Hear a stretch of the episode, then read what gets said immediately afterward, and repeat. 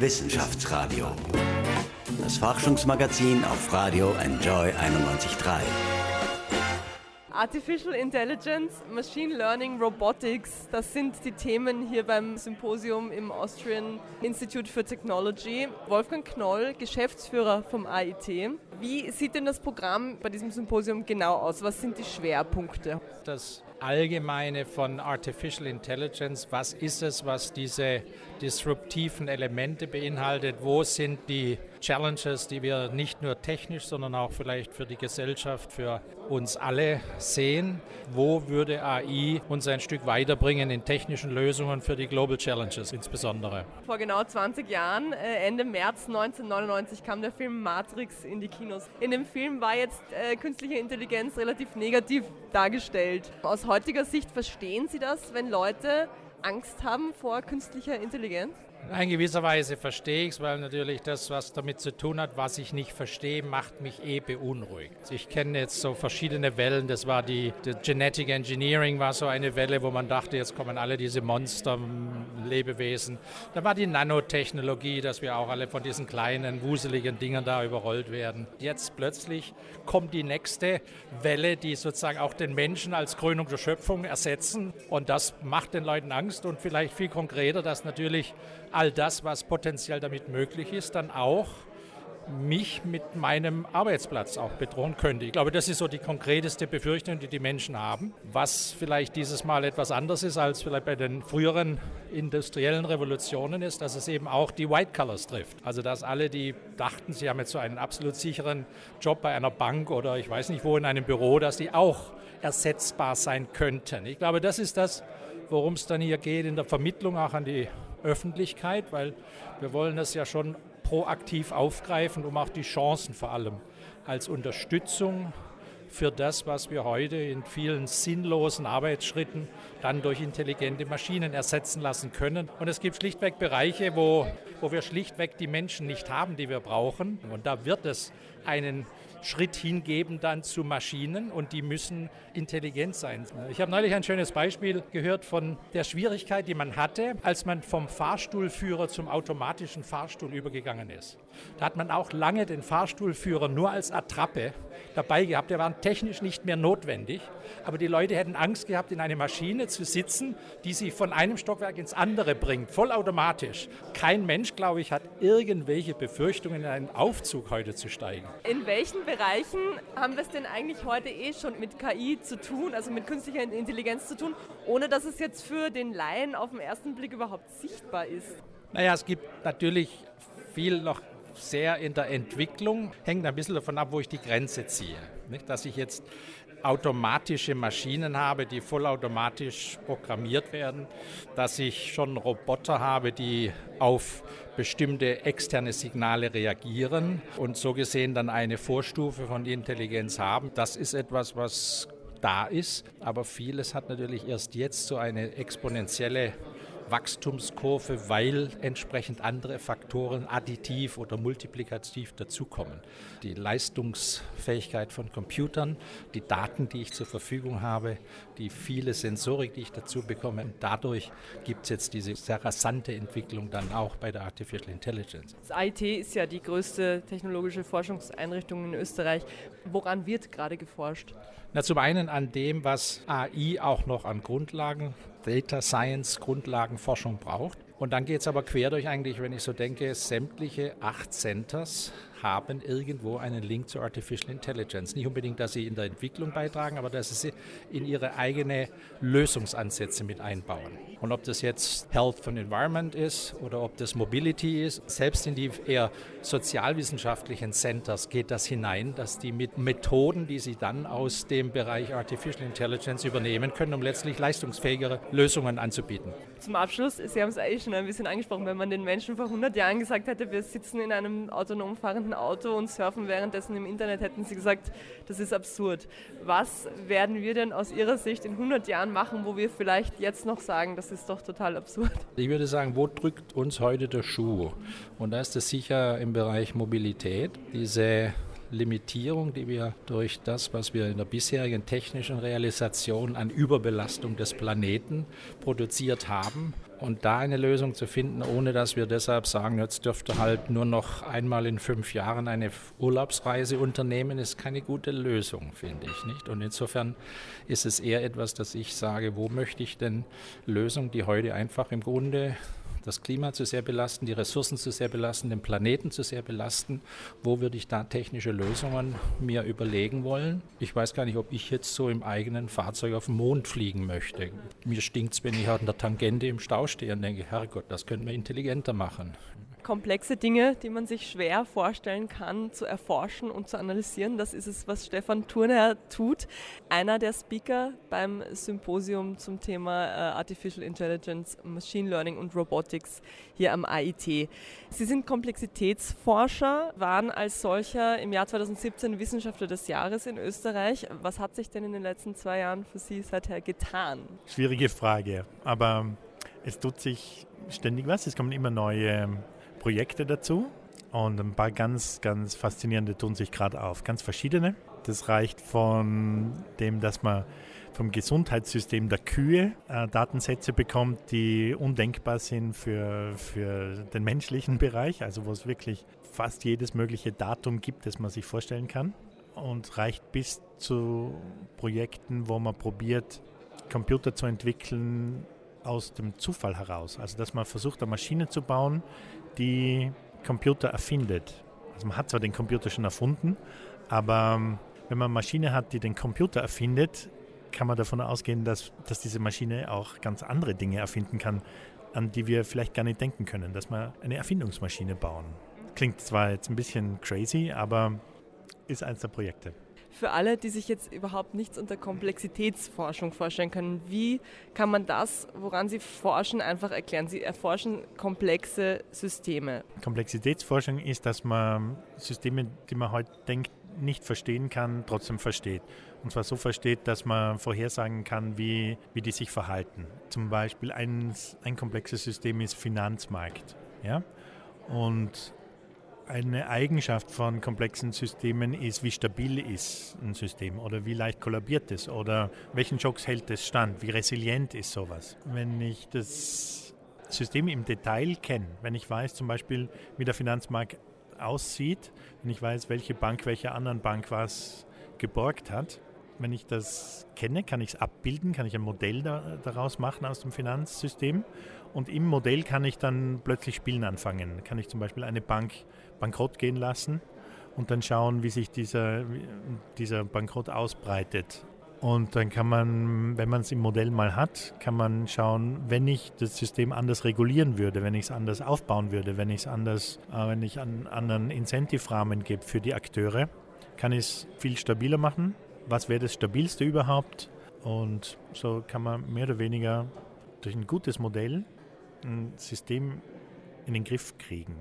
Was sind die Systeme, die es heute am wichtigsten zu erforschen oder zu analysieren und zu verstehen gilt? Es gibt die zwei großen Probleme auf der Welt, ja, und die bleiben für alle die gleichen. Das eine ist, dass man Planeten kaputt macht und das andere ist, dass vielleicht die offene Gesellschaft kaputt wird. Und beides sind komplexe Systeme, wo man das Klima weitaus besser versteht und die Prozesse, die da zurzeit abgehen. Man versteht es natürlich nicht 100 Prozent, aber, aber die generellen Trends sind jetzt, sind jetzt vollkommen klar. Das ist ein komplexes System natürlich.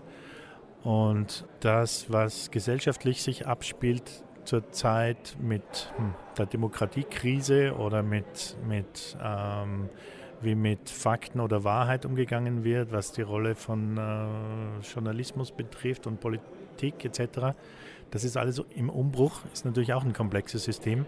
Und ähm, wie man das schafft, dass das nicht kaputt geht und ein 300 Jahre gewachsenes äh, System kaputt geht, das glaube ich wäre das Wichtigste, dass man versteht. Dass man es schneller versteht, als es kaputt geht. Kann man aus der Komplexitätsforschung also, wenn sie so funktioniert, wie sie funktionieren soll, Handlungsanweisungen ableiten für Regierungen, für die ganze Welt. Und gibt es das schon? Machen Sie das schon? Also geben Sie Handlungsanweisungen raus? Was wir probieren ist, wenn wir ein Modell abbilden, also zum Beispiel bilden wir tatsächlich Finanzmärkte ab oder das Gesundheitssystem von Österreich bilden wir, versuchen wir eins zu eins abzubilden. Was wir tun können, ist dann Szenarien durchspielen Und da braucht man dann gar nicht viel zu erklären. Wenn ich das Entscheidungsträgern vorspiele, kann man sich ganz andere Meinung bilden, wie gewisse Möglichkeiten des, des Eingreifens sich auswirken oder was es für Möglichkeiten gibt, an die man nicht denkt, die passieren, wenn man so und so eingreift. Da wollen wir unbedingt hin und zum Teil machen wir das. Ja, der, der Grund, warum wir das machen, ist, ist, Systeme besser beherrschen zu können, besser planen zu können und am Schluss besser managen zu können oder besser zu regulieren. Jetzt ist natürlich die Grundlage von, die, von der Komplexitätsforschung Big Data eigentlich, viele, viele Daten. Sie sehen das ja recht kritisch. Ich habe äh, letztens gehört, Sie haben äh, gesagt im, im, Rahmen der Wiener Vorlesung, äh, wir gehen quasi eine selbstverschuldete Unmündigkeit ein oder die Privatsphäre löst sich auf. Gleichzeitig forschen Sie mit vielen, vielen Daten. Wie lösen Sie diesen Widerspruch? Also ähm, ich glaube, es ist kein Widerspruch. Wir leben in einer Zeit, wo, wo wir ähm, diese Daten zur Verfügung haben, aufnehmen und das wird nicht weniger werden und wir müssen damit umgehen lernen. Und zwar vor allem im, im positiven Bereich, wie man mit, mit großen Daten umgeht, für Überwachung und für Spionage und für Nudging, wie man, wie man Leute manipuliert etc. Dafür ist das relativ, das ist relativ einfach, diese Daten dafür zu nutzen. Viel schwerer ist es zu nutzen äh, im Sinn, dass man, dass man Transparenz schafft, dass man weite Teile der Bevölkerung aufklärt, was jetzt die, die Fakten wirklich sind, was die Konsequenzen sind von Entscheidungen, dass man da zu einer, zum Gleichgewicht des Schreckens irgendwie kommt. Ich glaube, es ist extrem wichtig, dass man da hands-on mitmacht und, und Tools schafft, die, die andere dann verwenden können, um eben nicht ausgeliefert zu sein, denen, die am besten mit den Daten umgehen können. Und das sind zurzeit sicher Westküstenfirmen. Sie sind Leiter des Complexity Science Hub in Wien. Jetzt haben Sie es vorher in Ihrem Vortrag schon kurz angesprochen. Was macht das Complexity Science Hub und inwiefern kommt künstliche Intelligenz dabei vor? Beziehungsweise wozu braucht Komplexitätsforschung künstliche Intelligenz? Also das Complexity Science Hub sind 20 Leute, kreative junge Leute, die an Problemen arbeiten, die versuchen Probleme zu lösen. Fast alle der Probleme haben zu tun mit, mit irgendwelchen praktischen Problemen, wie im Gesundheitssystem, wie resilient ist es, äh, was sind für ökonomische, wie kann man ökonomische Schocks vorhersagen, was, wie kann man den Finanzmarkt besser regulieren, wie kann man Privacy messen, wie kann man unfaire Algorithmen erkennen. Themen dieser Art sind, sind so die, die, die groben Fragen und denen versuchen wir uns eben zu nähern mit konventionellen Tools und aber auch unkonventionellen Tools. Also wir versuchen auch neue Methoden zu schaffen, mit denen man dann erst Fortschritte machen kann. Das ist, glaube ich, das Hauptziel des Hubs. Ein weiteres Ziel ist, dass die Leute, die dort arbeiten, alle die gleichen Methoden können und dass die sich gegenseitig lehren. Ja, das ist, das ist, das, es gibt eine ganze Reihe von Artificial Intelligence Tools, die man traditionellerweise nicht alle lernt auf einer Uni. Bei uns wäre das irgendwie ganz normal, dass wenn einer was kann und verwendet hat, dass, dass man bei der Tea Time, dass das jeder andere auch oder jede andere auch weiß und, und dann sofort lernen will und in einem Projekt dann dabei ist und dann ähm, sofort Hands-on-Erfahrung mit, mit neuen Algorithmen, mit neuen mathematischen Methoden, mit neuen Netzwerk-Analytics-Sachen hat. Also dass sich das Wissen ganz anders schnell ausbreitet und, und viel mehr problemorientiert und nicht top-down ist. Also das heißt also, Artificial Intelligence ist etwas, was bei Ihnen schon total integriert ist und was, womit Sie jeden Tag eigentlich schon arbeiten. Ja, also das ist eins von mehreren Handwerkszeugen. Also Artificial Intelligence ist nicht ein Handwerkszeug, das ist, das ist ein 15, 20 verschiedene Methoden, die man, die man verwenden kann und in verschiedenen Bereichen verschieden einsetzen muss oder adaptieren muss oder neu erfinden muss. Aber dazu kommt bei uns auch sehr viel dieses Agent-Based Modeling dazu, Spieltheorie, Netzwerktheorie.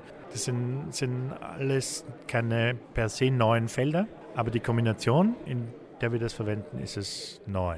Das kann man nicht so vielen Stellen auf der Welt, glaube ich, lernen oder mitkriegen. Das AIT und das Wissenschaftsradio machen ja jetzt auch gemeinsame Sache. Und zwar wird das AIT immer wieder in unserem Format Wissenschaftsradio vorkommen. Bei mir sind jetzt der Michael Lava und die Silvia Haselhuhn aus der Unternehmenskommunikation vom AIT. Wie kommt es zur Zusammenarbeit? Warum ist jetzt genau die richtige Zeit dafür? Wie kam es zustande?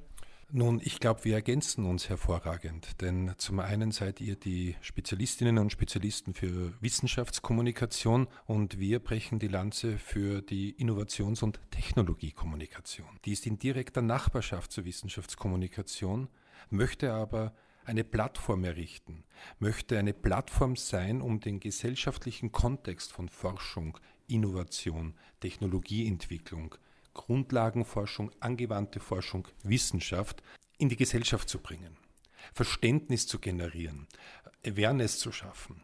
Und das gelingt uns nur mit dem gesamten Instrumentarium der Kommunikation.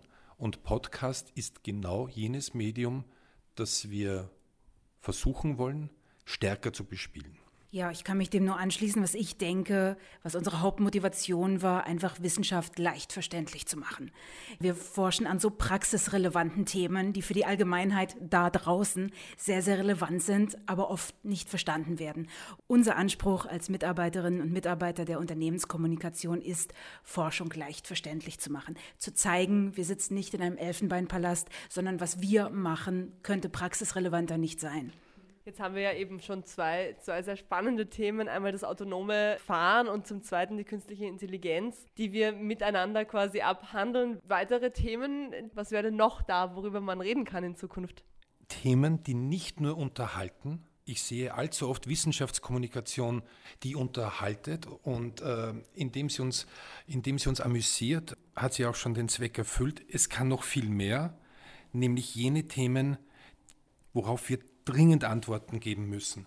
Das ist die Dekarbonisierung, nicht Low Carbon, sondern No Carbon. Das ist die Digitalisierung, das ist ähm, ein völlig neues Ökosystem, eine völlig neue Wirtschaftssystematik, in der wir uns befinden. Und all das, was wir beitragen wollen, ist, in der Bevölkerung eine Übersetzung zu finden, dass wir nicht nur sagen, das ist interessant, sondern I care. Es, es betrifft mich, ich muss etwas wissen, ich muss einen Beitrag dazu leisten. Und wir wollen anleiten, wir wollen das nicht nur leicht verständlich machen, das ist so wichtig, barrierefrei letztlich oder niederschwellig. Wir wollen anleiten, jeden Einzelnen, jede Einzelne leiste deinen Beitrag für die Challenges, die wir zu bewältigen haben. Klingt sehr spannend. Wir freuen uns auf jeden Fall auf die Zusammenarbeit. Bei uns laufen die Podcasts auf unserer Website. Wo werden sie denn in eurem Fall abrufbar und hörbar sein? Also wir möchten natürlich ganz stark die Userinnen und User auf unserer Website damit ansprechen. Wir werden es auch ganz stark in der internen Kommunikation für unsere Mitarbeiterinnen und Mitarbeiter disseminieren und natürlich für unsere Partnerinnen und Partner, mit denen wir so erfolgreich zusammenarbeiten, dass auch die das über ihre Kanäle sharen. The more the merrier. Wissenschaftsradio, das Forschungsmagazin der FH Wien der WKW.